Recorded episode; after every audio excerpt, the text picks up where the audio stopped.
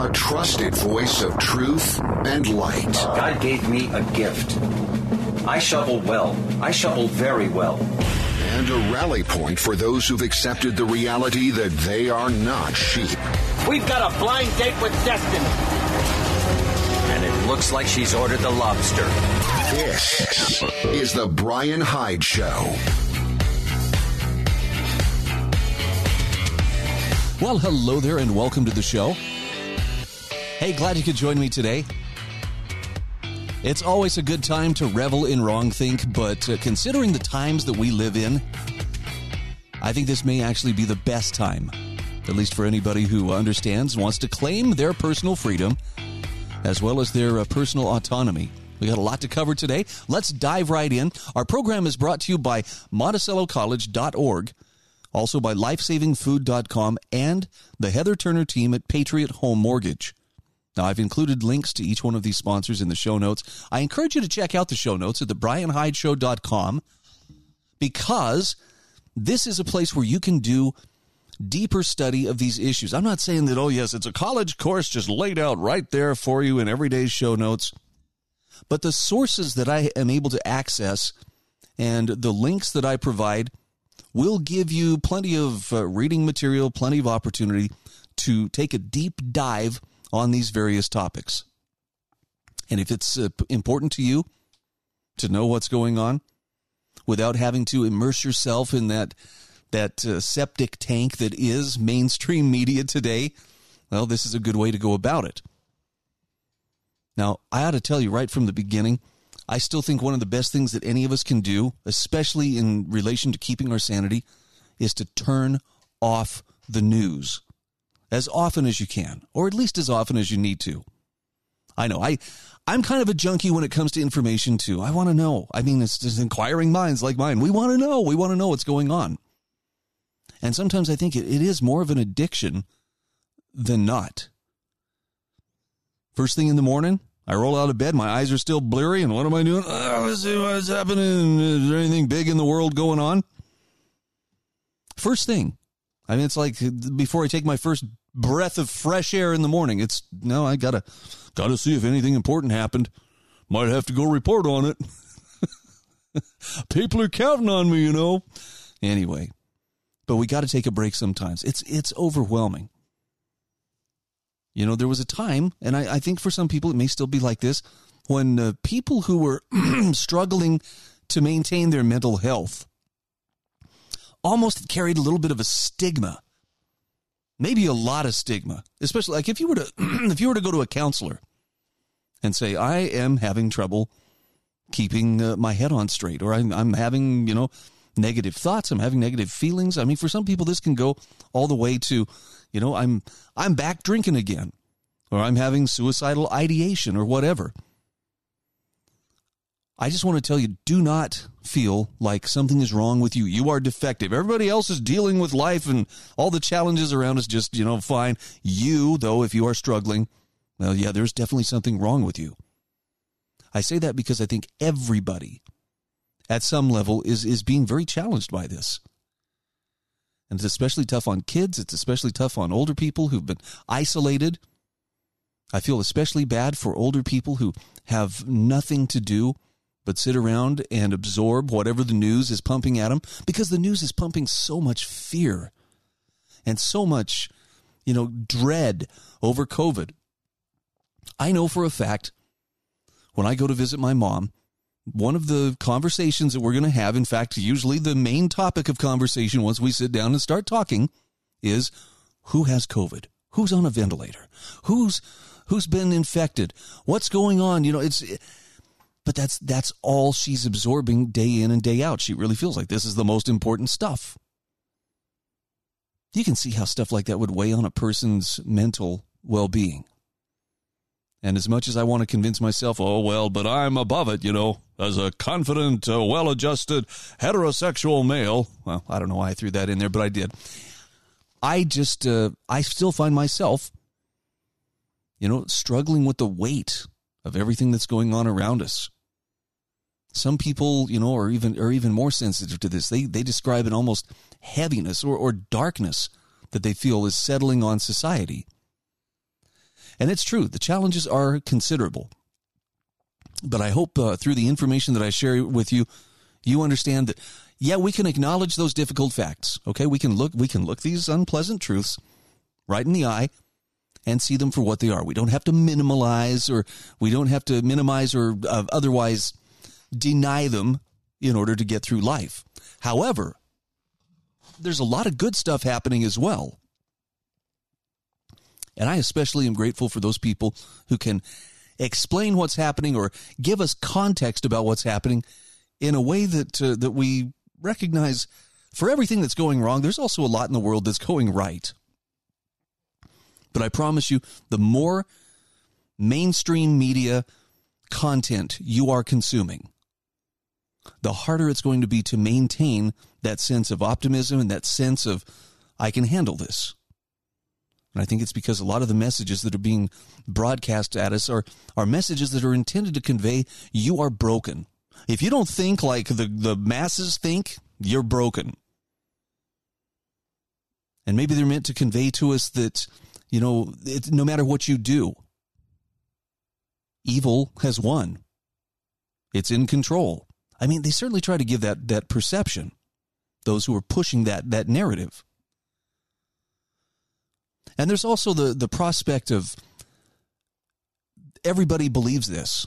Why are you the odd person out? Okay, that's consensus, right? That's an appeal to consensus. Well, you know, every reasonable person, every sane person thinks this way. Which means, you know, by implication. If you don't, then that means something is mentally wrong with you. Maybe we should send you to a camp somewhere for re-education, get your thinking right. Geez, it's worked in other you know, other regimes. Why wouldn't it work for us? But the bottom line here is you're not broken. And you are not you're not wrong because you are making a stand if that stand is based on principle. Actual principle. In fact, if you are the only person who is standing for a true principle and everybody else in the room is against that principle, it still doesn't mean that you are wrong. Probably means you're uncomfortable.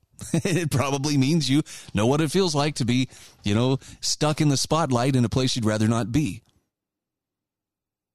But programs like this exist for the purpose of helping to demonstrate that no, consensus is not absolute. Every day as I set out to uh, to do this show, I want to help break that illusion of consensus and not just do it in a sense that nobody else believes or I you know I'm the I'm the odd duck. I may be an odd duck. But you need to understand sometimes the odd duck gets it right. Whether it's me or somebody else, you know, it, just because a person is standing alone does not mean that that uh, by default they are wrong.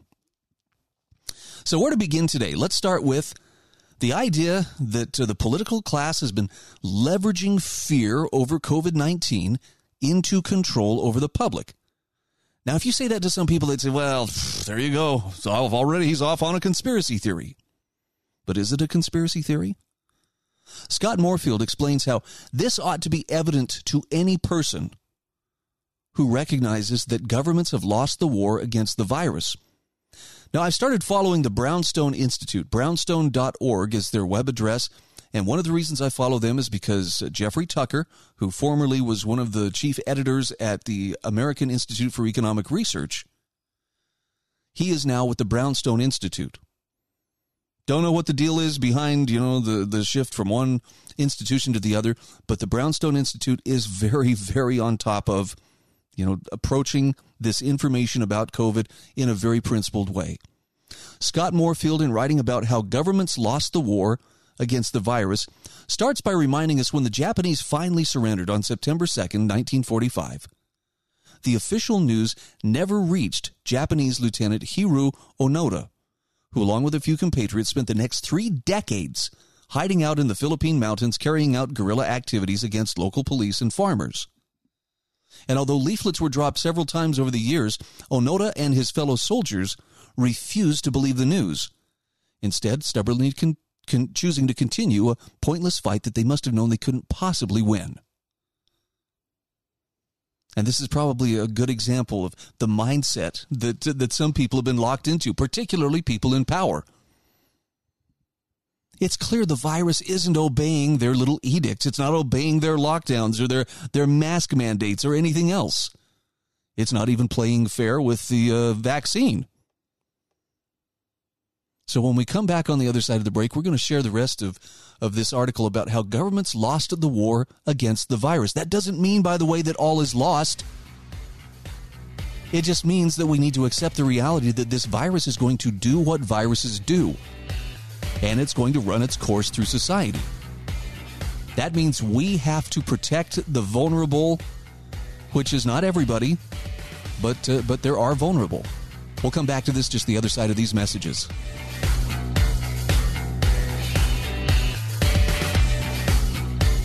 This is The Brian Hyde Show.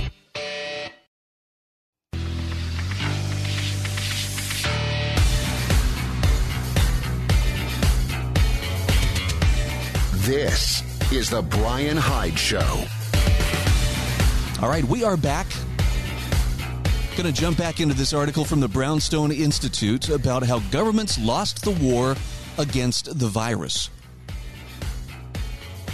Now, in this article, written by Scott Morefield, he talks about how one of the last things that uh, that we encounter in the, the stages of grief is acceptance. That's that's uh, one of the the stages of grief that human beings experience. And that's where team reality has been for much, if not most, of the COVID 19 pandemic. In fact, he says we got there pretty quickly. Thanks to science, by which he means the real kind humans used to practice before they lost their ever loving minds, we've known all along there is no stopping or permanently containing a highly contagious respiratory virus that by March 2020 had already been raging for months and making significant headway into the population. Team Reality accepted this and as was eloquently, eloquently drawn out later that year by a group of highly qualified medical professionals in the Great Barrington Declaration, they postulated the best way to mitigate that inevitable damage would be to shield the vulnerable and let the virus burn through those to whom it posed little statistical risk. After some temporary pain, herd immunity would have been achieved in a matter of months, and life would have returned to normal. Now, just as an aside here, I think herd immunity at one point was somewhere around 70 to 79%. CDC at this point is not saying what herd immunity is. I mean, they're, they're claiming that, you know, 80% of, of people have either had it or had the vaccine, had the COVID or had the vaccine. But there is no clear number on where herd immunity will be achieved. In fact, they don't even talk about it much. That's curious. I wonder why. But Scott Morefield says, Would our overlords listen to logic, science, and common sense? The answer is, of course not. Instead, they went all in on lockdowns, then mask mandates, and now leaky vaccines and vaccine mandates, none of which have worked as advertised, or at least nearly as advertised. The lockdowns worked for a little while, but they couldn't be sustained. It's destroying people's lives. The mask mandates never did anything at all although they are still protecting people in the U.S. against still, and although they are still protecting people in the U.S. against severe illness and death, they say the vaccine program seems to be falling, failing rather, on a massive scale. Going in a matter of months from a path to normality to your vaccine protects me, but the vaccinated can still get and transmit COVID, so we have to wear a mask indefinitely, yet we still have to force everyone to get a vaccine so everyone is safe or something. Scott Morefield says, yet in a quest that cannot possibly be achieved, President Biden continues to double and quadruple down, mercilessly abusing the power of the federal government in the process. We just have to mask up and vax harder, we're told, and at some point we'll get to a new normal where school children could at some point not have their mask taped to their foreheads by some psycho hypochondriac teacher if they let it drop below their nose for a few seconds. Hey, we can all dream, right? Scott Morefield says if there was ever a time to face facts, it's now. Those of us who still have a degree of sanity left need to shout it from the rooftops. The war is over and the virus won. It is here. It is extremely contagious. It is sadly deadly to some, and it's never going away. the best we can hope for is a semblance of herd immunity that helps control an endemic virus that hopefully over time will become more of a cold than a deadly pathogen. Now, obviously, the powers that be have been fighting hard for the vaccine kind of immunity. But the more time that passes and the more data that comes in, especially from Israel and the UK, the more obvious it's becoming that these vaccines aren't preventing transmission or contraction. And what efficacy they do wanes in a matter of months. In other words, vaccine generated herd immunity isn't happening. And given that we've never had a sterile vaccine against a coronavirus, it probably never will. That means that in some form or other, almost everybody with a pulse is going to get COVID 19 or a variant thereof. If everyone would simply accept this simple fact and prepare accordingly, we could avoid so much of the needless destruction we're doing to ourselves. Sure, this preparation could come in the form of taking a vaccine, especially for those who are in a vulnerable category, you know, in order to make the virus milder for them. But for all, it should also come in the form of health measures we've known for decades. Things like losing weight, getting in shape, taking key vitamins like zinc and vitamin D, and addressing health issues, existing health issues. Taking yourself out of a vulnerable category puts you at far less risk of a bad outcome. Of course, nobody in government is going to tell its subjects anything like that because none of this has ever been about public health. Many of the vaccinated are angry at the unvaccinated because they've been lied to. Both about who is actually spreading COVID. Anyone care to guess what happens when a vaccinated person contracts COVID yet feels fine and engages normally in society? Mm-hmm. And in the efficacy of the vaccines themselves. So many seem to think that the vaccines are sterile in the same way that vaccines against other diseases have been, and that if we just mask and vax hard enough, there will be a future time where there is no COVID. Well, here's a news flash. Even if vaccination levels somehow reached 100%, transmission and contraction of this virus will not end. So it's time to end the insanity. It's time to surrender and stop fighting a fight we can't win. Sure, shield and vaccinate the vulnerable and hope to God that some of the rumors about vaccines driving variants aren't true.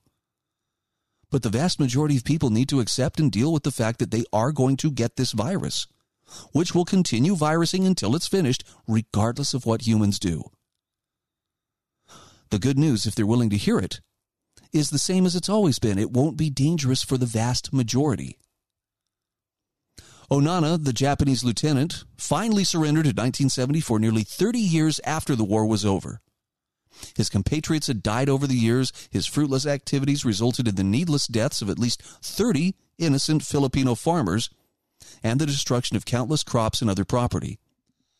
At that point, he had wasted more than half his life fighting a war that had already ended and destroying the lives of so many others in the process.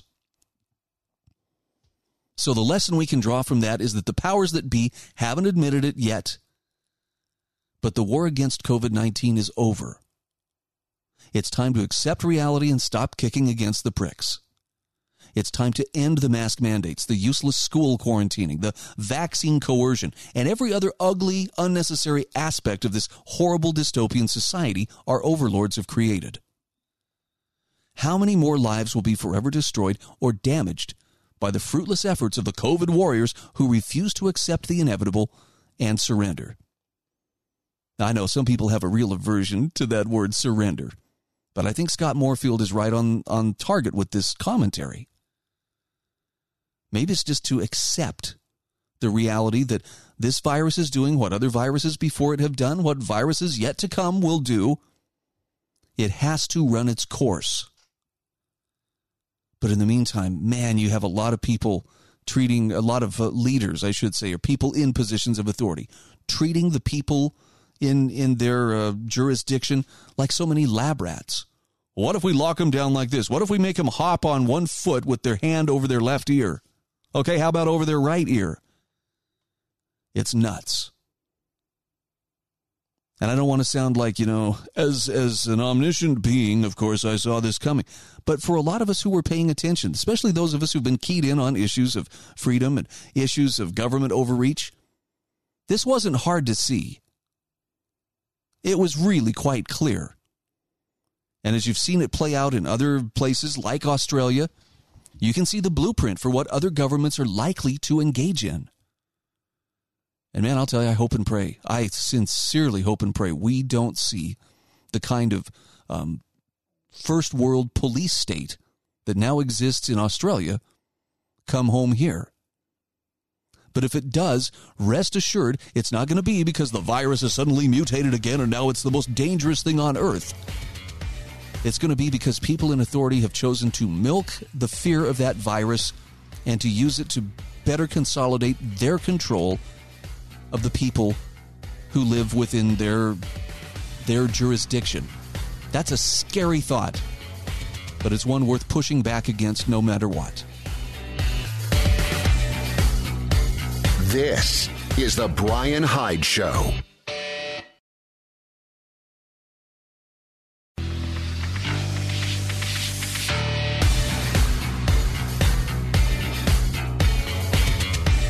This is the Brian Hyde Show. Hey, welcome back to the show. Our program is brought to you by the Heather Turner team at Patriot Home Mortgage. If you're one of the thousands of people relocating to the Intermountain West right now, probably don't need to tell you, but this is the hottest real estate market that most of us have ever seen. And if you are looking for a home in the state of Utah, particularly in southern Utah, you have got to talk to the Heather Turner team at Patriot Home Mortgage. They have the experience in the lending industry, decades of experience, to help you get the loan you need in a very timely fashion. Because if you find the home of your dreams, the chances of it still being there days later is not real good. They're going fast. That means you got to have your financing squared away. Contact the Heather Turner team at Patriot Home Mortgage. You can call them at 435 703 4522. They're located at 619 South Bluff Street in St. George, Utah. Heather's NMLS ID is 715386, and Patriot Home Mortgage is an equal housing opportunity lender. So let's talk for a moment about, uh, well, about medical experimentation and collective punishment. Because the various mandates that are being forced upon us aren't just violating freedom of conscience and personal autonomy. They also cross a number of ethical and moral lines as well. Saw a great article by J.B. Shurk. This was on AmericanThinker.com. He says fake president but real dictator Joe Biden says we're going to protect the vaccinated workers from the unvaccinated coworkers. Ah, he says if only the vaccinated workers had as healthy immune systems as their unvaccinated colleagues. But he says whatever the friendly U.S. government is injecting into people, it's certainly not inoculating against or inhibiting transmission of the Fauci virus if the vaccinated must walk around in bubble boy suits for the rest of their lives. The vaccine that works so nice, you have to take it twice or thrice. Uh, we'll let you know when you've had enough, prol. See, before the hope and change replaced the scientific method, not only did the medical community know the difference between males and females, but also vaccinations actually conferred immunity. Now, J.B. Shurk says, is there some unwritten rule that we must endure fake vaccinations during fake presidencies? I know we live in a time when the political left redefines words daily to fit its desired propaganda objectives, but if vaccine now means nothing more than an injection that may or may not prevent illness so long as the subject remains in sterilized environments and wrapped in protective headgear, then that's hardly different from defining bulletproof vest as a garment that may or may not prevent bodily harm as long as the wearer curls up in the fetal position and hides from danger. Now that Americans are being threatened with economic destruction unless they let Uncle Sam slap on some rubber gloves and play doctor, I think we know where this bowdlerization of medical terminology is naturally heading. Vaccination, Noun, the choice between letting the lying liars who run the U.S. government pump an experimental serum into your veins or being forced into unemployment, homelessness, and starvation. Also, vaccinate, verb, a profane expletive for fornication. As in the pudding brained pretender in chief sure vaccinated me this time. Kind of like that definition, actually. Good substitute for cuss words. Now, J.B. Shurk says as long as we're considering technical definitions, maybe it's time to consult long-standing international agreements on the protection of human rights and the prosecution of war crimes. As its first stated principle outlining the bare minimum required of medical professionals to satisfy moral, ethical, and legal duties, The 1947 Nuremberg Code states clearly the voluntary consent of the human subject is absolutely essential. This means that the person involved should have legal capacity to give consent, should be so situated as to be able to exercise free power of choice without the intervention of any element of force, fraud, deceit, duress, overreaching, or other ulterior form of constraint or coercion, and should have sufficient knowledge and comprehension of the elements of the subject matter involved as to enable him to make an understanding and an enlightened decision. That's pretty clear. So let's put aside, J.B. Shurk says, whether in their rush to vaccinate the world, medical bureaucrats have sufficiently enlightened patients as to all the health hazards that might reasonably be expected to come from an experimental treatment. Because the usual long term studies that track potentially harmful side effects of new treatments over the course of 10 years or more were thrown out the window. So governments could quickly jab their citizens without much scrutiny. Long term harm? Well, only the future will tell. Rather, he says, let's highlight what the Nuremberg Code says about consent. It must be free from force, fraud, deceit, duress, overreaching, or other ulterior form of constraint or coercion. Now, does this set off any alarm bells for ethicists concerned about not following in the footsteps of Nazi medical science or treating citizens or civilians as guinea pigs for experimental research? Is it possible that Herr Biden's angry threats against healthy citizens for not partaking in his medical research might amount to duress or coercion? Let's see. Jab this in your arm, or we will fire you, render you unemployable, threaten the financial survival of you and your family, and maybe leave you destitute and homeless. Ding, ding, ding. Talk about overreach. Surely threatening people with economic destruction if they won't submit to medical experimentation is the exact kind of government force or mandate the War Crimes Tribunal at Nuremberg was trying to prevent in the future. Surely vaccine mandates explicitly designed to outlaw freedom or personal choice should be scrutinized with an eye open to the human atrocities of the past. And yet here we are, 75 years later, and medical experimentation is back in style. Maybe the New World Order, the globalists keep forcing down our throats, is once again written in German even if President Dummkopf only speaks uh, gibberish. J.B. Shurk says not only is the right to avoid the imposition of human experimentation protected by the Nuremberg Code, principles, by the way, adopted by the Food and Drug Administration in its own agency regulations, but also collective punishment, more generally, is still considered a war crime under the Geneva Conventions. The Fourth Geneva Convention explicitly states collective penalties and likewise all measures of intimidation or terrorism are prohibited. And the 1977 additional protocols to the Geneva Conventions ensure that real or threatened collective punishments are crimes against humanity at any time and in any place whatsoever. But what do we have coming out of the White House today? Well, out of anger and malice, the Delaware Fuhrer has targeted unvaccinated citizens without any regard as to whether they might individually have natural immunity or have gained immunity from already having been infected with the Fauci virus. Instead, DF's vaccine mandates are structured to punish an entire class of Americans who have the temerity to believe that adults should be able to make up their own personal decisions about their health. Their own health, yes. because racial minorities make up a large share of this unvaccinated class. Collectively punishing the unvaccinated has the obvious effect of disparately punishing non white Americans for the crime of deciding for themselves what should be injected into their bodies. Now, J.B. Shurk says, look, if we still had a working constitution, some might call that an obvious denial of equal protection under the law.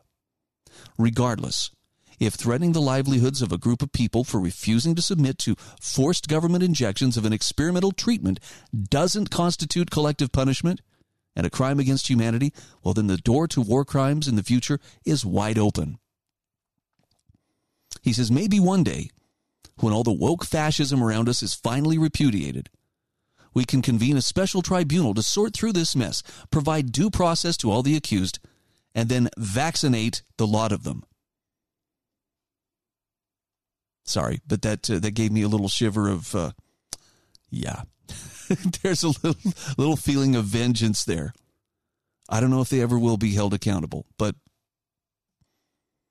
I think he's right on the money. I think uh, I think medical experimentation and collective punishment they're not only violations of some legal code, but they're violations of your inalienable, let me say that another way, your God-given natural rights.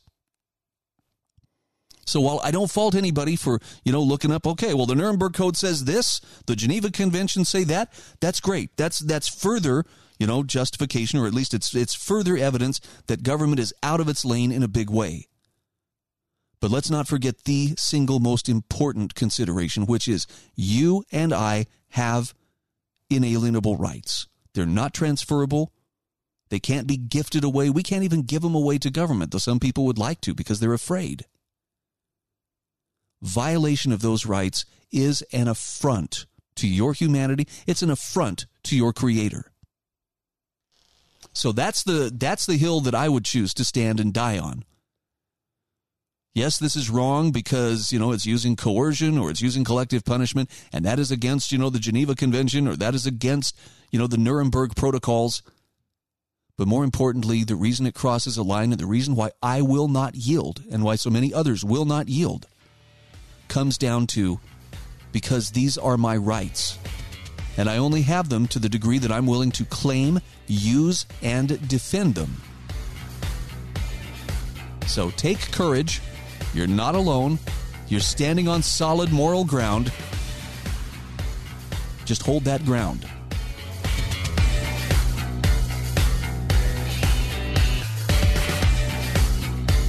This is The Brian Hyde Show.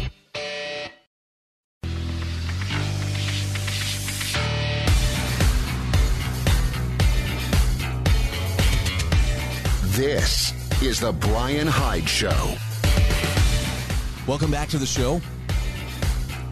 I don't know if you have had the chance to click on the sponsored link that I include in the show notes at thebrianhydeshow.com, but I would invite you to check out lifesavingfood.com.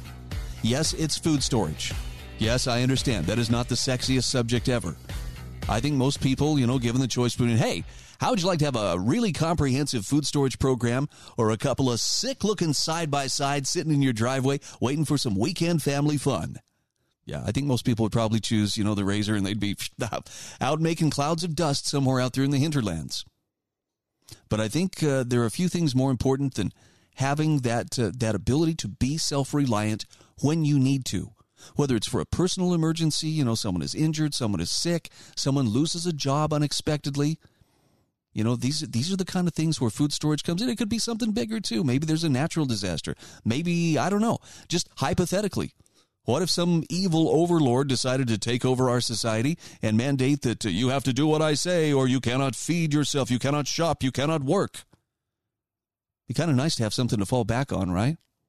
Well, I would encourage you check out lifesavingfood.com. They've got uh, everything from full on food storage packages like a year's supply for several people, right on down to things that you can add to your own existing food storage program that are really relatively inexpensive, but more importantly, they are available right now. Demand is not so high that they're difficult to get hold of or terribly expensive. 25 year shelf life? I don't know. Think about it. If you decide to act on it, please use my last name, Hyde, H Y D E, when you go to checkout because that will save you 10% off your purchase price. Now, if you're not familiar with the term cargo cult science, this is one that really should be added to your lexicon. And there's a great article from James E. Hanley. This is from the American Institute for Economic Research about how superstition and pseudoscience have found their way into our scientific institutions. He starts with an explanation, though, of the car- cargo cult science. After World War II, a Pacific Islander supposedly made headphones and microphones out of coconut shells and sticks in a futile attempt to call back the U.S. Army's planes with their unprecedented supply of food and goods. Physicist Richard Feynman used this example to coin the phrase cargo cult science, meaning actions that mimic scientific behavior while being at best pseudoscience and at worst religiously cult like. In this COVID pandemic era, trust the science has become a religious invocation used by contemporary cargo cult scientists to shut down legitimate debate, to stigmatize skeptics of a non existent scientific consensus, and camouflage politically motivated policy changes as gains in scientific knowledge. Now, users of the phrase are quick to acknowledge science is not an immutable body of knowledge, but this creates an unresolvable conflict for them. When scientists are grappling with an unfamiliar issue and our knowledge is developing rapidly, a reasonable person cannot abandon a degree of skepticism and wholly commit themselves to the scientific knowledge of the moment. But having done so, one needs to find an excuse to avoid admitting error, and more importantly, to avoid admitting that one's opponents might have been right. So, in the face of smug, I told you so critics, those who trusted too strongly in temporary scientific knowledge switched to emphasizing that science evolves, and they use this change as prima facie evidence that the science is working. Now, it's true, scientific knowledge evolves. Indeed, it is a simplistic truism, and that makes it, makes it strategically useful, suitable for deployment, regardless of the actual cause of the change in the publicly reported scientific opinion, precisely because it cannot be gainsaid. So, for example, when an Anthony Fauci switches from opposing mask wearing to supporting mask wearing, it can be camouflaged as appropriately developing scientific knowledge, even though it's known that his real motivation was about the supply of medical grade masks. When the science can never be wrong, the cargo cultists are in charge, says James Hanley. But because so because status quo scientific knowledge on new issues is contingent and ever changing, there's nearly always no true consensus on the current body of knowledge. Because trust the science really means trust the scientific knowledge my favored scientists currently believe. The cargo cultist cannot accept that critics of any alleged consensus are part of that standard process of change. Instead, those critics must be delegitimized, and any critic or any skeptic who relies on the arguments of these highly qualified scientists has to be stigmatized as anti science. Oh, and if those scientists turn out to be right, their role in the process must be kept from the public record. When the science requires relying only on a favored set of scientists who are treated as infallible priests, that means the cargo cultists are in charge. And finally, credentialing is important to the cargo cultists, but they're inconsistent in their credentialing demands. For example, non epidemiologists are not allowed to speak to epidemiology, accepting, of course, physicist Neil Ferguson, but not accepting economists, although epidemiology is built on models pioneered by economists and understandable by any social scientist who's done modeling. And the value of credentials is dismissed entirely when highly qualified scientists dissent from the claimed consensus. Even more, credentials are wholly disregarded when favored scientists without public policy credentials propose policy based on their current scientific beliefs. Public policy is a challenging field because humans are contentious critters that don't always behave as you assume they will, and because the natural world and the interactions of its various parts are only known imperfectly. Masking surely has some benefit, but no policy expert believes everyone will wear a reasonably functional mask or wash their mask daily or always avoid touching their masks or wash their hands each time they touch it. Yet these are the prescriptions on which mask policies are built. You should not be surprised that one of the most common phrases in public policy is, that's not what we meant to happen. In addition, public policies always involve trade offs. There are no benefits without attendant costs, and a good policy analyst must consider not just the value of the intended benefit, but whether that value actually outweighs the unavoidable costs. Now, this is one of the most complex problems in science, whether it be natural or social science. This is because costs and benefits are subjective and consequently unknowable. Therefore, all benefit cost analyses are more or less accurate fictions with a margin of error that's literally unknowable. Very few scientists have any inkling how public policy or that public policy even involves these kinds of complexities, much less having an understanding of how to manage them. Like all of us, when we step outside of our fields of expertise, they are no longer experts. Mostly, they're no longer even marginally competent, although the biases of human cognition often hide this truth from them.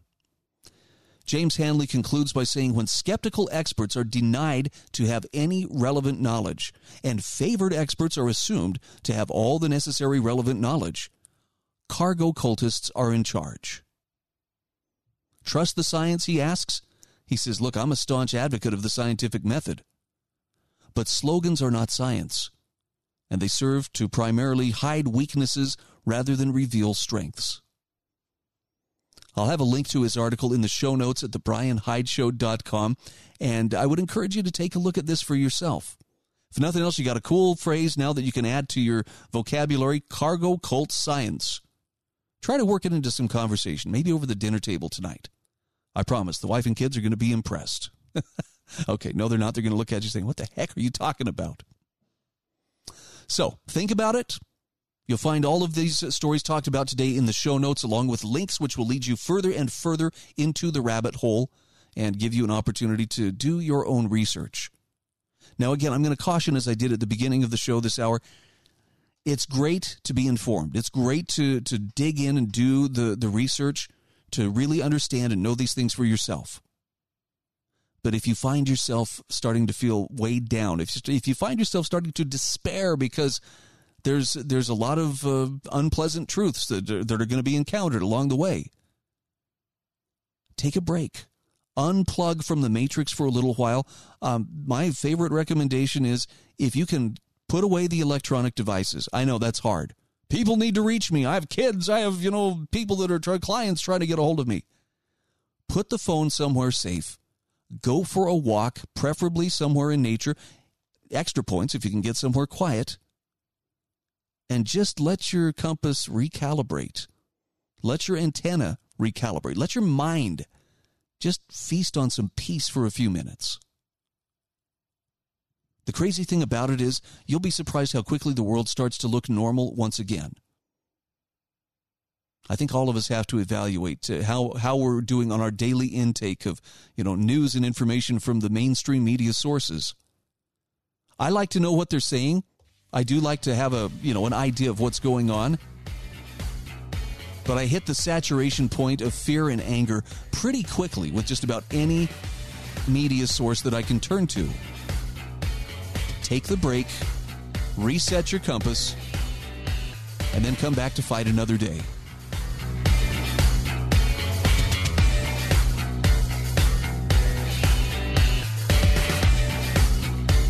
This is the Brian Hyde Show.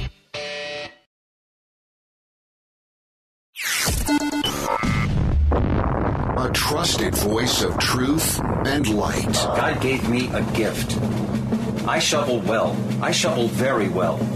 And a rally point for those who've accepted the reality that they are not sheep. We've got a blind date with destiny. And it looks like she's ordered the lobster. This is the Brian Hyde Show. Well, hello there, and welcome to the show. You know, once a week we get together with my friend Eric Peters from epautos.com and just look at what's happening, you know, at the passing scene. Eric always has a very informed take. And Eric, it's good to have you back on the show. Well, it's great to be here. I'm unjabbed and unrepentant. Excellent. I'll tell you, my resolve has never been stronger. And after uh, seeing the president's remarks last week, uh, that line in the sand is a trench. That's all I can say. Yeah, you know, watching that as a student of history, uh, I had a hallucinatory flashback to the Kroll Opera House in Berlin in 1938. Here we had the President of the United States overtly threatening Americans. Our patience is running thin, and we will run over you. That's the President of the United States saying that to people uh, who um, do not wish to put their health at risk by being jabbed for a sickness that doesn't really threaten them. Well, on the one hand, it got a lot of people very riled up. I don't think I've ever heard more people say, "Oh, yeah." So that's the way it's going to go then. I mean, and, and I mean, yeah. they followed up with the word civil war, and it's like, woof. Um, sure. Serious times, but I'm curious as to um, your reaction as to what what's the best way to uh, resist, to to just negate what uh, President uh, Ice Cream Cone is is talking about. Well, as always, the best way to resist is to simply say no. That's not a violent response. That's simply to uh, draw a line in the sand and say, this will not stand. I will not submit to this. And if we do it as individuals, together we form a mass of people that won't do this. And it becomes impossible to enforce it when enough people refuse and say no. In the context of an employer, let's say, if you have half the people in an office who refuse to go along with this, it will shut the business down. I think we can learn a lesson from the labor movement, which used these tactics to secure rights for workers. They walked out. They refused to work. They simply said, fine, we're not going to provide our trabajo uh, if you're going to continue to treat us shabbily. And that applied the necessary pressure on the employer. Right now, the employer is truckling to the pressure that's being applied by the government. The government is threatening employers with these exorbitant fines if they don't turn around and uh, threaten to fire their employees who refuse to be jabbed. Well, you can turn that around and apply uh, even more pressure on an employer, uh, the pressure of the bottom line, of their ability to conduct business and earn money. You know, what's Biden going to do? Just going to uh, stroke more checks to keep these businesses afloat indefinitely when they can't uh, they can't operate? I don't think so. Uh, so that is certainly some something that we can do. And failing that, if it becomes necessary, as we've talked about before, I think that perhaps the time has come to simply opt out of all of this and form our own parallel society, our own parallel networks. This is a kind of soft secession. It doesn't require a civil war. We should simply say we are not going to be a part of this any longer. No, I'm I'm with you on that, and and at the, at the same time, I, I have to wonder about the employers who are actually feeling a sense of relief, like, oh, good, the government took this off our shoulders. Now we can, right. you know, bridge that gap between the vaccinated and unvaccinated, and just tell everybody you have to do this. You know, somebody sure. in authority said so. Well, sure. They don't want contention, and, and, and to some degree, I understand that. Uh, businesses want to do business. You know, they're concerned about providing whatever the product or the service is that they're in business to provide. That's their prime directive, to use the Star Trek term. They don't want to get involved in all this political stuff. They don't want to be hassled by regulator, regulators and the government, right? And and that's why this is so insidious. The government knows that it can get private businesses uh, to serve as kind of de facto enforcement mechanisms for them using that threat, the threat of you know of keeping them in line, uh, being able to open their doors and do business, or else. So uh, you know now it's our job to say, oh no, we're not going to go along with this. And even if it does cost us our jobs, you know, a job isn't everything in this world. I personally uh, would never risk my health over a job. One can always get another job. One can, one can always find a way to make a living. If you get myocarditis as a result of being jabbed, that's something you can't undo. No, and you know it's I don't know on so many levels. I don't like being pushed. That's number one. I don't uh, I don't trust the vaccine at this point because uh, there, we're hearing talk of third and fourth boosters. You yep. know, in Israel and um, Fauci is now talking about well, you know, we could we could need to extend this to children. I don't know, Eric. They're very determined that everybody gets you know on board with this, and that sends up a bunch of red flags for me by itself. As it should. It's it's a very sinister thing, and particularly when you take into context who's behind this, who's pushing it, and what is their interest in pushing it. These pharmaceutical cartels stand to make uh, billions and billions of dollars, and not just this once. Uh, I wrote about this the other day. Uh, at stake here is a principle and a precedent that's being set.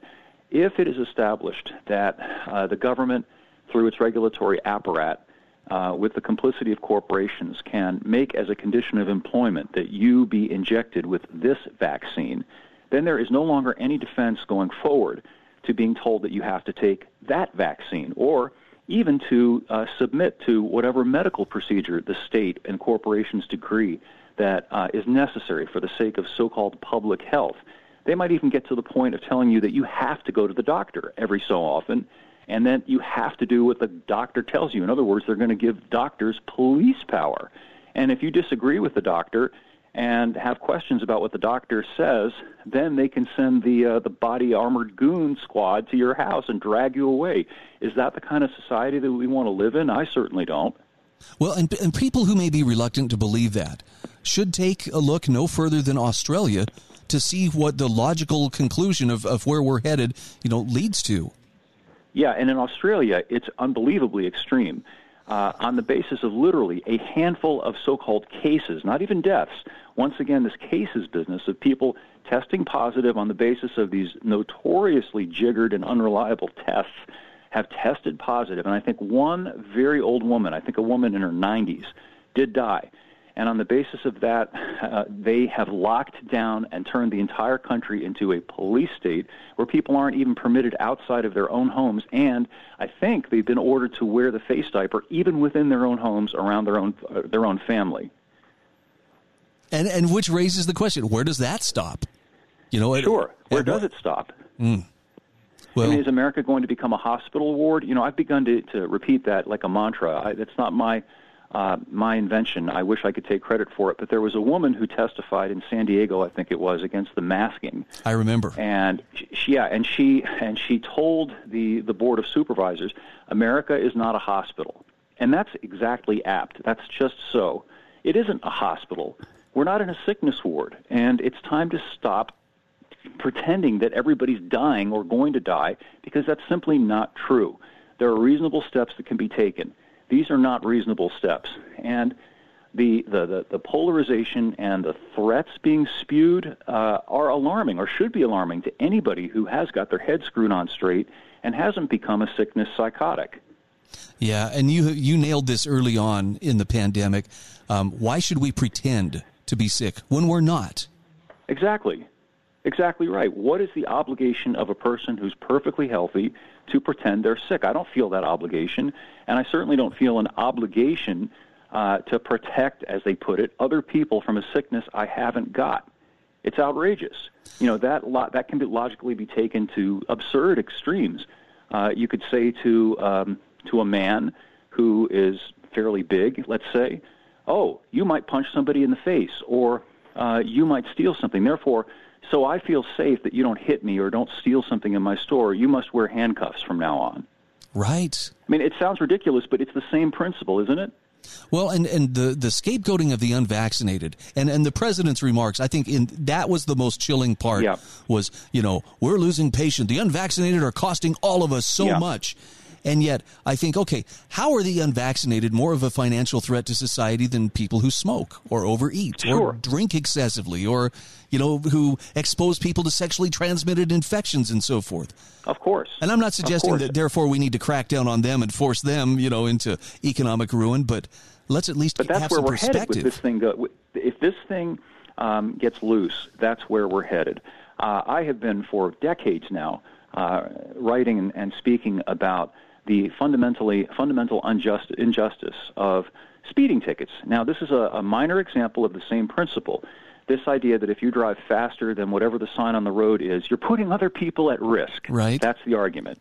And therefore, you're going to be punished for that. Well, you know, I've been speeding for decades, and I haven't so much as scuffed anybody else's fender.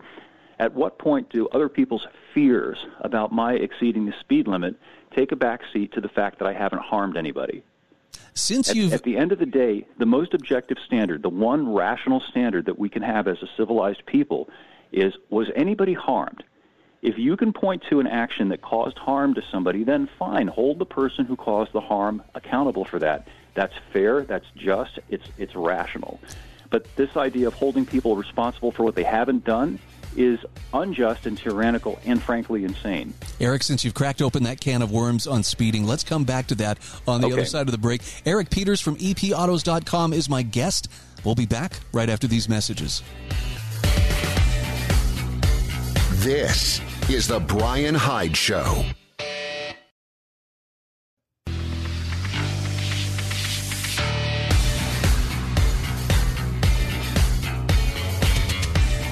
This is the Brian Hyde Show. Hey, welcome back to the show. Eric Peters from epautos.com is my guest. And Eric, I want to go to the danger zone just because I know this is going to this is going to cause some serious cognitive dissonance in some folks. Let's talk about speeding. And uh, you had mentioned in the last segment that uh, exceeding the number, you know, prominently yep. displayed alongside the road, they're on a sign, Yep. isn't necessarily you know that's that's not necessarily the commission of a crime in the sense that if, if someone isn't harmed you know who's the victim Sure. Yeah, it's a statutory offense, certainly, but uh, I think it's I think it's dubious at the very best to punish people on the basis of what somebody else, according to an arbitrary standard, uh, thinks is quote unquote unsafe. It has led us to exactly where we are now. Um, I'm a big believer in holding people accountable for what they do. So if you uh, lose control of your car and crash, irrespective of the speed, this is important to point out, uh, then you should be held accountable for that, whether it's as a result of uh, just being inattentive or being reckless. Uh, ultimately, you're to blame. You're the person who did not control your vehicle, and therefore you should be held accountable for it. On the other hand, why should anybody be held accountable for driving, say, 62 miles an hour in a 55 mile, mile an hour zone?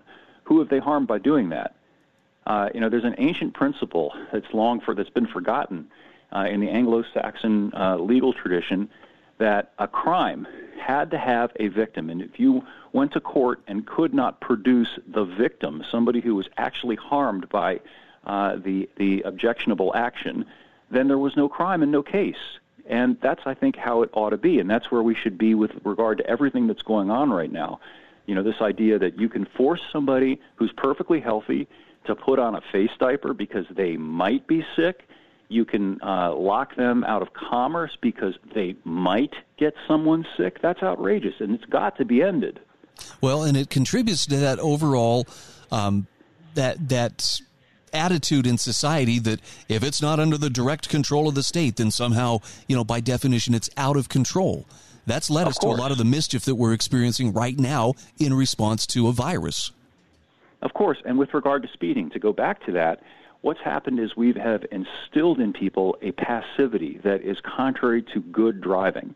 Rather than uh, you know, letting the individual be held accountable for how they control their car and encouraging them to be an active driver, to be the one who's in charge, to, to watch where they're going and, and to drive appropriately, we inculcate in them a kind of mindless, uh, reflexive worship of totems by the side of the road. That sign says do this, so just do that. And then you end up with people who will sit at a red light, like you and I talked about last time, in the middle of nowhere, in the middle of the night, that won't change because the sensor in the ground isn't picking up your car. And they won't just look and see whether it's safe to go and go because they've been conditioned like like Pavlov's dog to sit at that light because that's what the law says. Yeah. I have I have uh, tried this test myself, and I've I've encouraged my listeners to try this on occasion. If you want to see to what degree you are conditioned to obey reflexively, there's a great way to test this. And I think you were the one who may have, have turned me on to mm-hmm. this, and that is go out in the country, find a place where you have plenty of visibility, a, a, a nice stop sign, uh, preferably a four way stop, and mm-hmm. then deliberately, when it is safe to do so, run that stop sign. And, Absolutely. And I'm telling you, it's like it is like driving into a force field in the sense that you, you, you just you'll have a moment of panic as you start to run through the right. stop sign, even though it's perfectly safe to do so. That conditioning is so strong. And isn't that sad? Once upon a time, people were were taught and encouraged by their parents and then society to exercise judgment, and the corollary of that is to be responsible for your actions. Remember when we were kids and our parents would, would, would teach us those things? You know, if you touch the stove, you're going to get your fingers burnt. If you got your fingers burnt, you got chastened, and you realized, hey, got to be careful around hot things. And that sort of thing scaled, and what you ended up with, for the most part, was a population of responsible people who are prudent and careful in their actions, but not mindless obeyers of rules, which are sometimes just stupid. Yeah, it's uh, I, I, know that that concept is very disturbing to some people, and they'll usually reflexively say, "Well, what are you saying? Every man's going to be a law to himself." But that seems to indicate that they're they're living in the law of the jungle, at least in their heads. Right, but that again is not an accurate way to put it. Not a law unto themselves. Uh, they should be a sovereign unto themselves and use the brain that God gave them and exercise the reason that hopefully they have developed to weigh and consider whether a law is reasonable. Uh, you know, do we want to uh, put people in boxcars because the law says so? You know, if a law is a bad law, it doesn't merit respect and it should be disobeyed.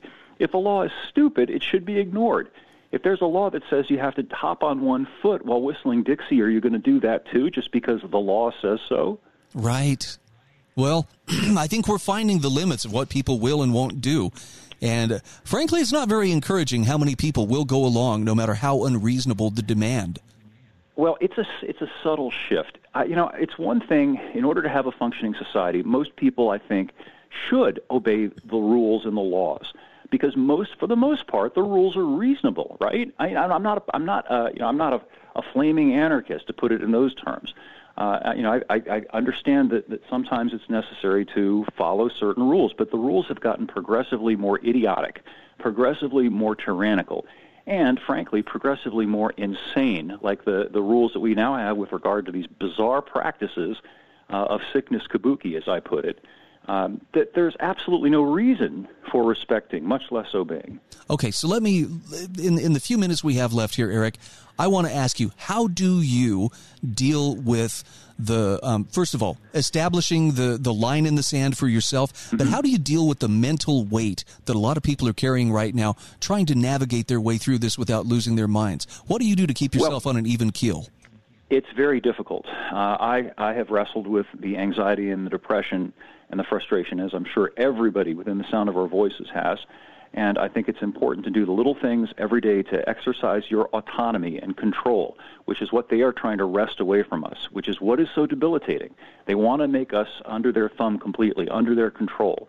Now, we can do these little things, and I have to credit uh, uh, Jordan Peterson, who you may be familiar with, for some of this. He and I are, are, are aligned on, on this issue. Get up in the morning and make your bed do something productive, no matter what it is, whether it's a project that needs doing around the house, the grass that needs to be cut, uh, go to the gym, eat well, uh, associate with people who, of good cheer who are of the like mind so that you know that you're not alone. Don't let yourself stay in bed and feel that the world is crumbling around you because if you do, it will. I like it. And and there is something I look. I, I take that advice. By the way, uh, thanks you, thank you, Jordan Peterson. I make my mm-hmm. bed when I get up in the morning, if for no other reason, so I can say honestly, I have uh, I have accomplished something, small sure. as it may be. It, well, it's a small things lead to big things. You know, it, it's glib, but it's true that the step, uh, the journey of a thousand miles begins with a step. It's easy to get overwhelmed by everything that's going on. And if you take the global view that you've got to somehow open your arms and tackle the whole mess and, and, and wrestle it to the ground and, and beat it, you won't, and you're going to get really frustrated and you're going to be overwhelmed by the sense of hopelessness and futility. So what you do is you pick off a piece of it at a time.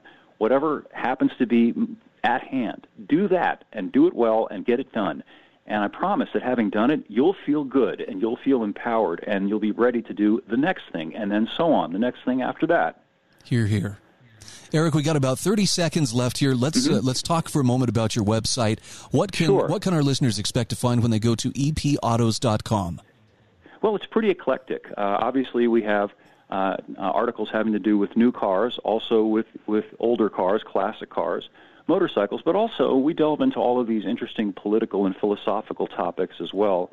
Uh, we have a very active cohort of readers who bring a lot to the table, who are very thoughtful, very well read, uh, and interesting folks. And I would encourage people, if they're interested in my articles, to read them, but also to scroll down a little farther and follow some of the back and forth comments that uh, go on on the site because they're really uh, edifying and entertaining at the same time. Absolutely. I've got a link in the show notes at thebrianhydeshow.com to your website.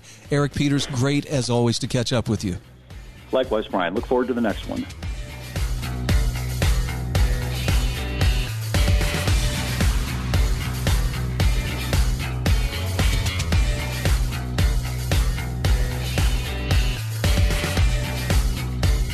This is the Brian Hyde Show.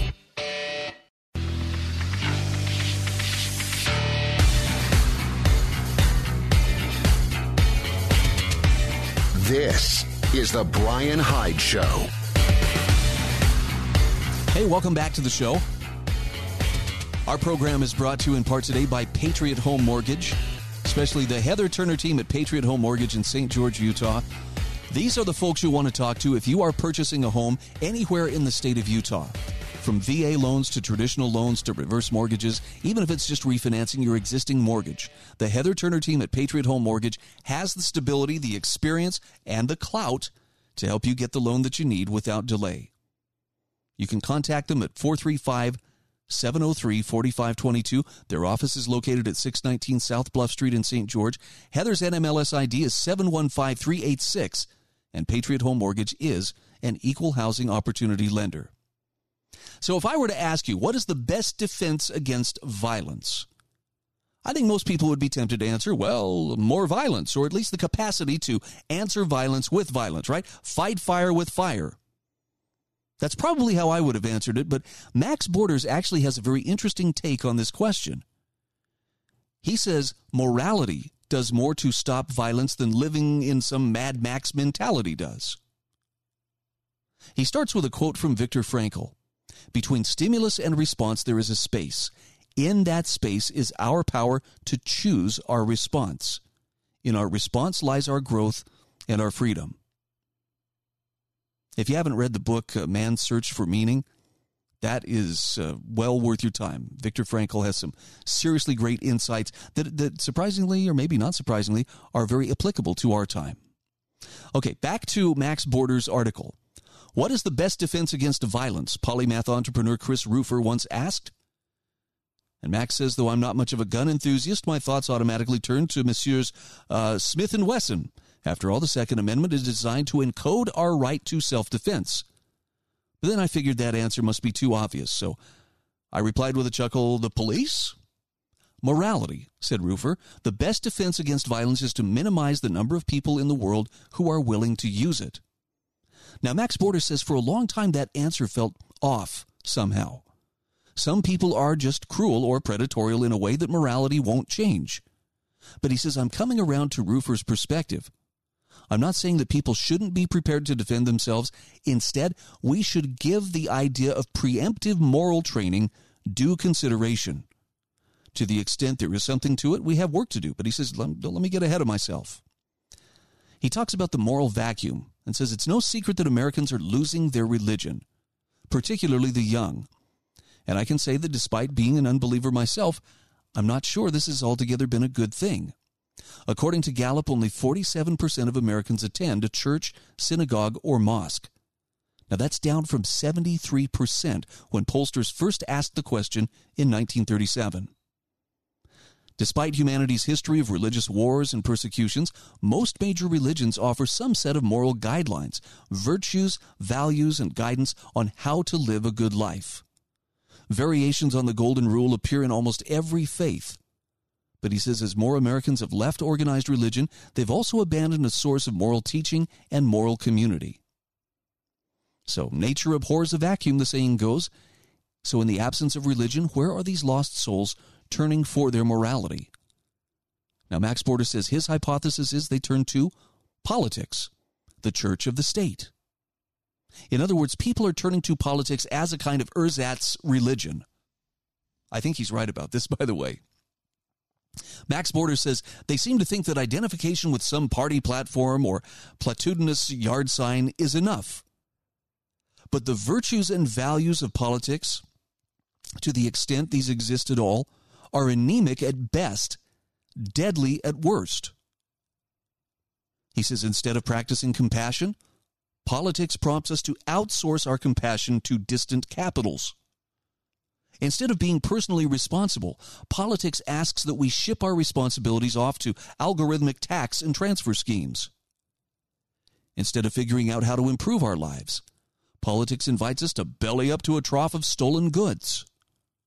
Instead of facing our fears and addressing our community's needs, we imagine that faceless bureaucracies are somehow protective daddies and caring mommies. Instead of setting good institutions for production and trade, politicians horse trade with other people's money. Instead of creating value or sustainably serving others, politics legitimizes the expropriation of the productive classes. Instead of doing good in person, politics prompts us to be seen or to seem good online.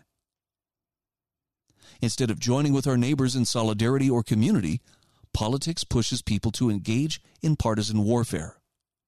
So, whatever your partisan affiliation, you will find little moral good in politics, which is why most people think of it as a necessary evil. We have to consider the possibility that it's just plain evil. Because it really comes down to persuasion or compulsion. If you want someone to act, you have two ways to get it done either persuade them or compel them. Now, you can use sweet talk you can make her an offer she can't refuse. yeah, but uh, they're not the same thing. In other words, you can use means that prompt her consent or means that compel her. At some level, persuasion is the language of morality, and compulsion is the language of politics. You ought to do X is designed to persuade you. You must do X or else is a threat of violence, even if it's encoded. As Yale law professor Stephen L. Carter reminds us, law professors and lawyers instinctively shy away from considering the problem of law's violence. Every law is violent. We try not to think about this, but we should. On the first day of law school, I tell my contract students never to argue for invoking the power of law except in a cause for which they are willing to kill. Now, Carter's admonition should extend well beyond lawyers. Every single one of us must be reminded that politics is inherently violent. Politics and morality are what you might call overlapping magisteria. That is to say, each domain has certain qualities that make it distinct, but there are, or at least should be, crucially area crucially important areas of overlap. More specifically, politics needs more morality, although it's not clear that morality needs more politics. In fact, uh, Max Border says, I'm committed to a liberal doctrine that includes minimizing politics to the greatest possible extent. Why would anyone support such a doctrine? Well, said simply, to engage in politics is to deal in the currency of threat. Therefore, it's not hard to imagine how the world might be better for any given person if more human community members chose persuasive over compulsory means. The Vedics call this ahimsa, or nonviolence, whether in our individual thoughts, words, and deeds, or in the architecting of our systems of government. We should always seek nonviolence. It is the prime moral teaching. So he says, I'm coming around to the view that liberal markets have placed far too much emphasis on politics, policy, and punditry. And Max Border says it is time to place greater emphasis on morality, meaning, and mind control. By morality, he says that's the discipline of being good. Saying, I believe that at the most fundamental level, being good starts with a commitment to nonviolence. We should add the conscious, continuous practice of integrity, compassion, toleration, stewardship, and curiosity upon that foundation. Now, perhaps there are more, but he says these six qualities will take us very far indeed. One might go as far as to say that if we could start a cult of these six spheres and, and make everyone a convert, we'd be far closer to heaven on earth than whatever image burns in the minds of ideologues. Meaning, he says, is the stuff of life. It's why we are engaged in our various pursuits and it's how we see ourselves figuring into the bigger picture.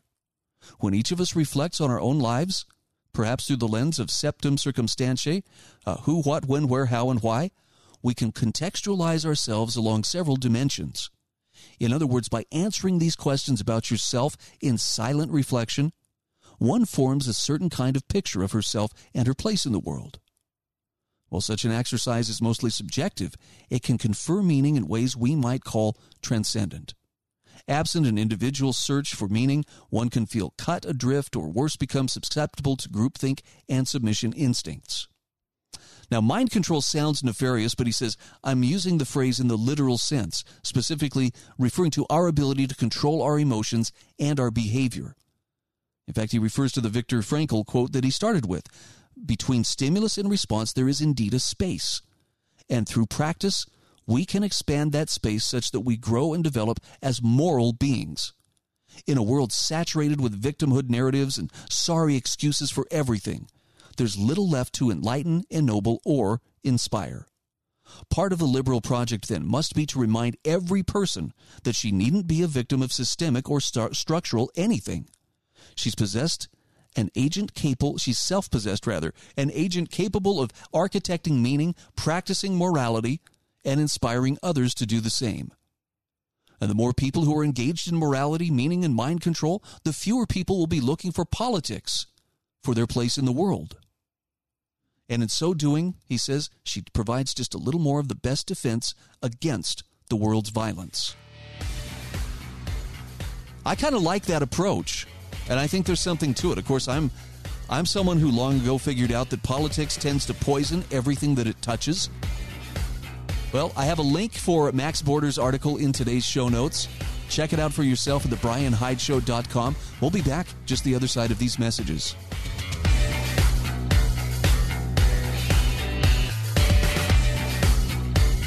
This is The Brian Hyde Show.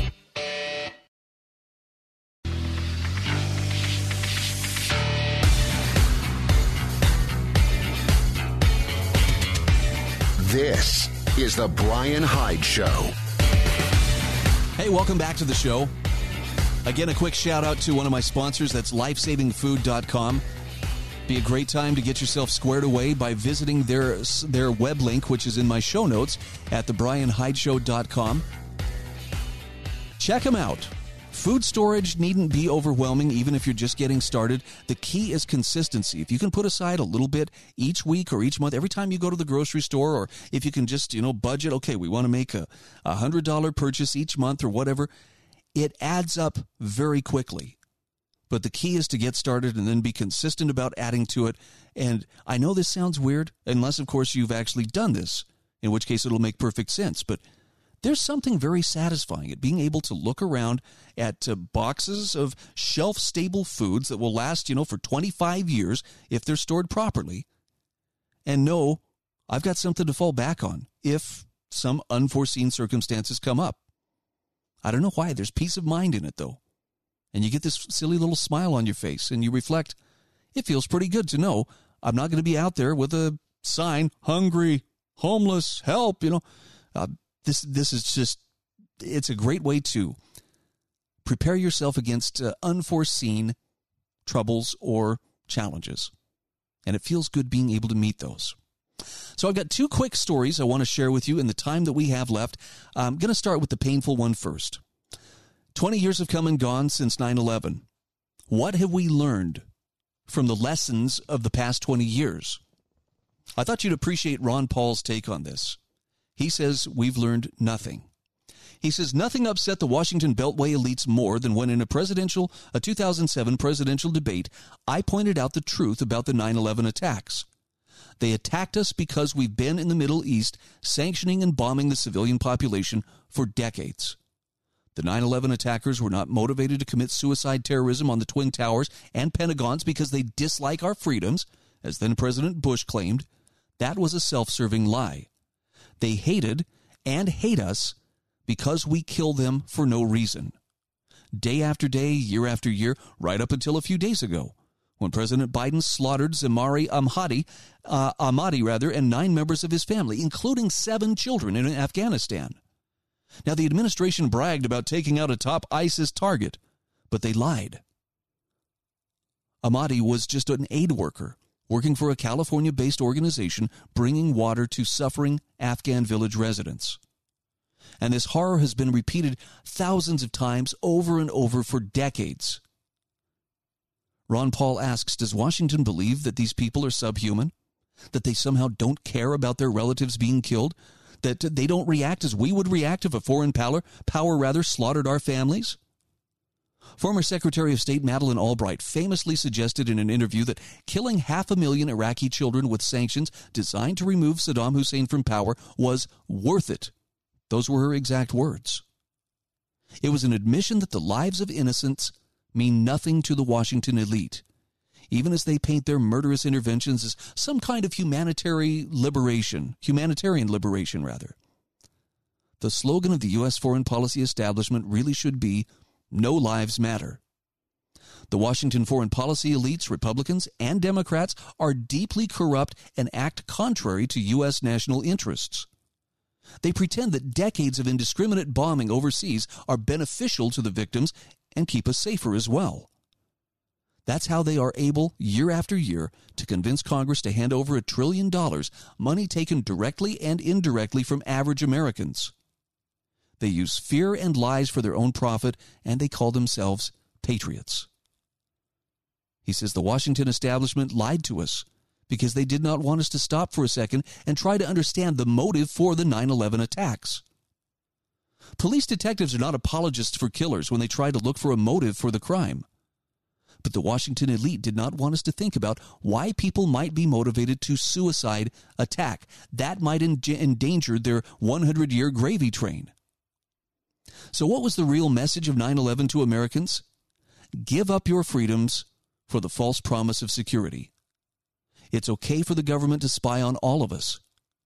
It's okay for the TSA to abuse us for the privilege of traveling in our own country.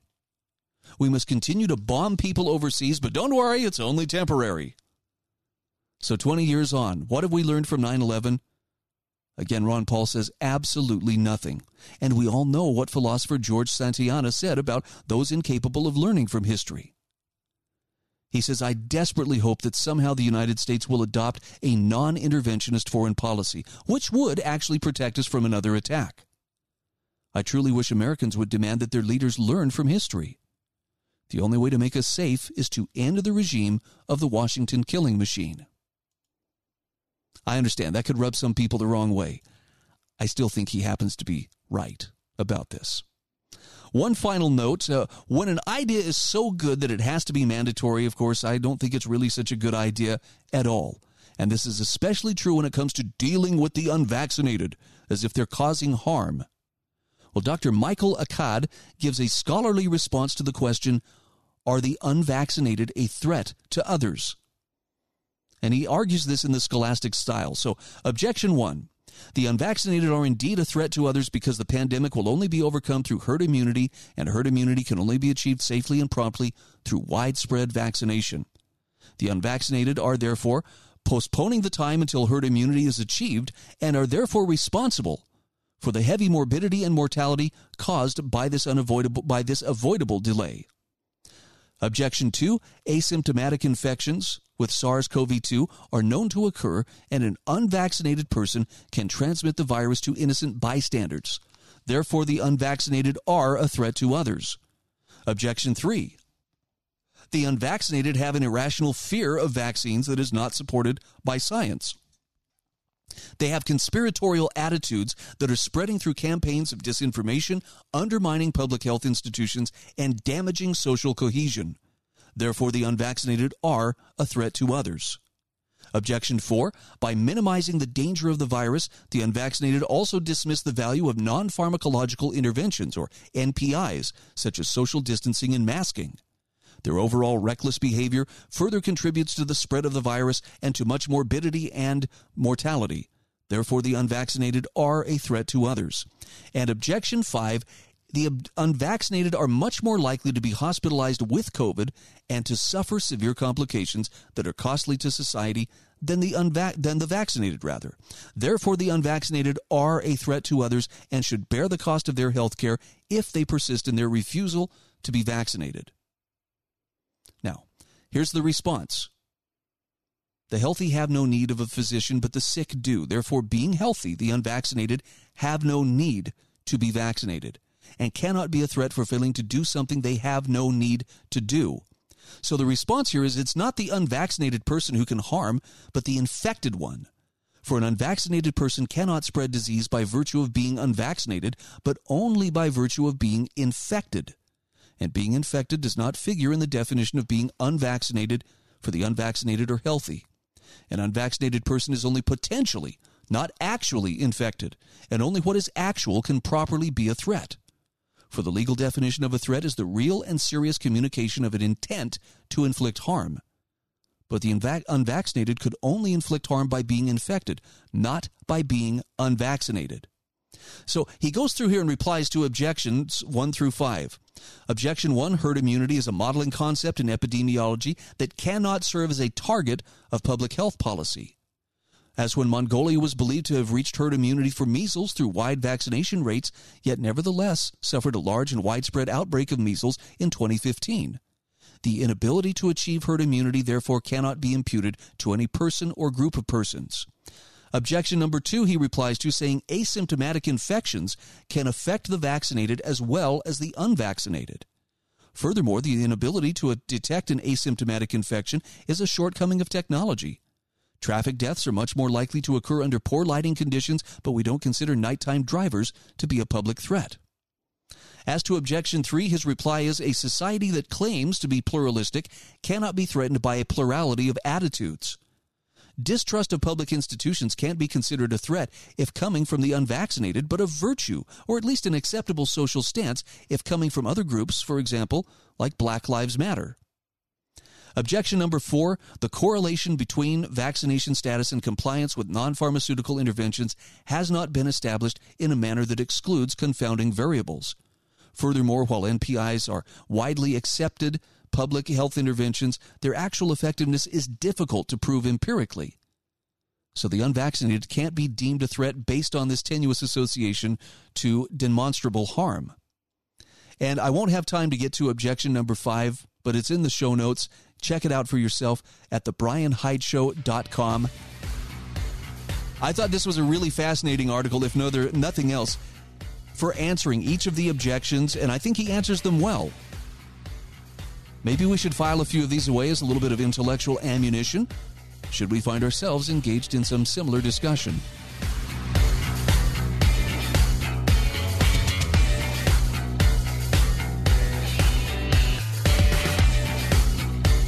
This is The Brian Hyde Show.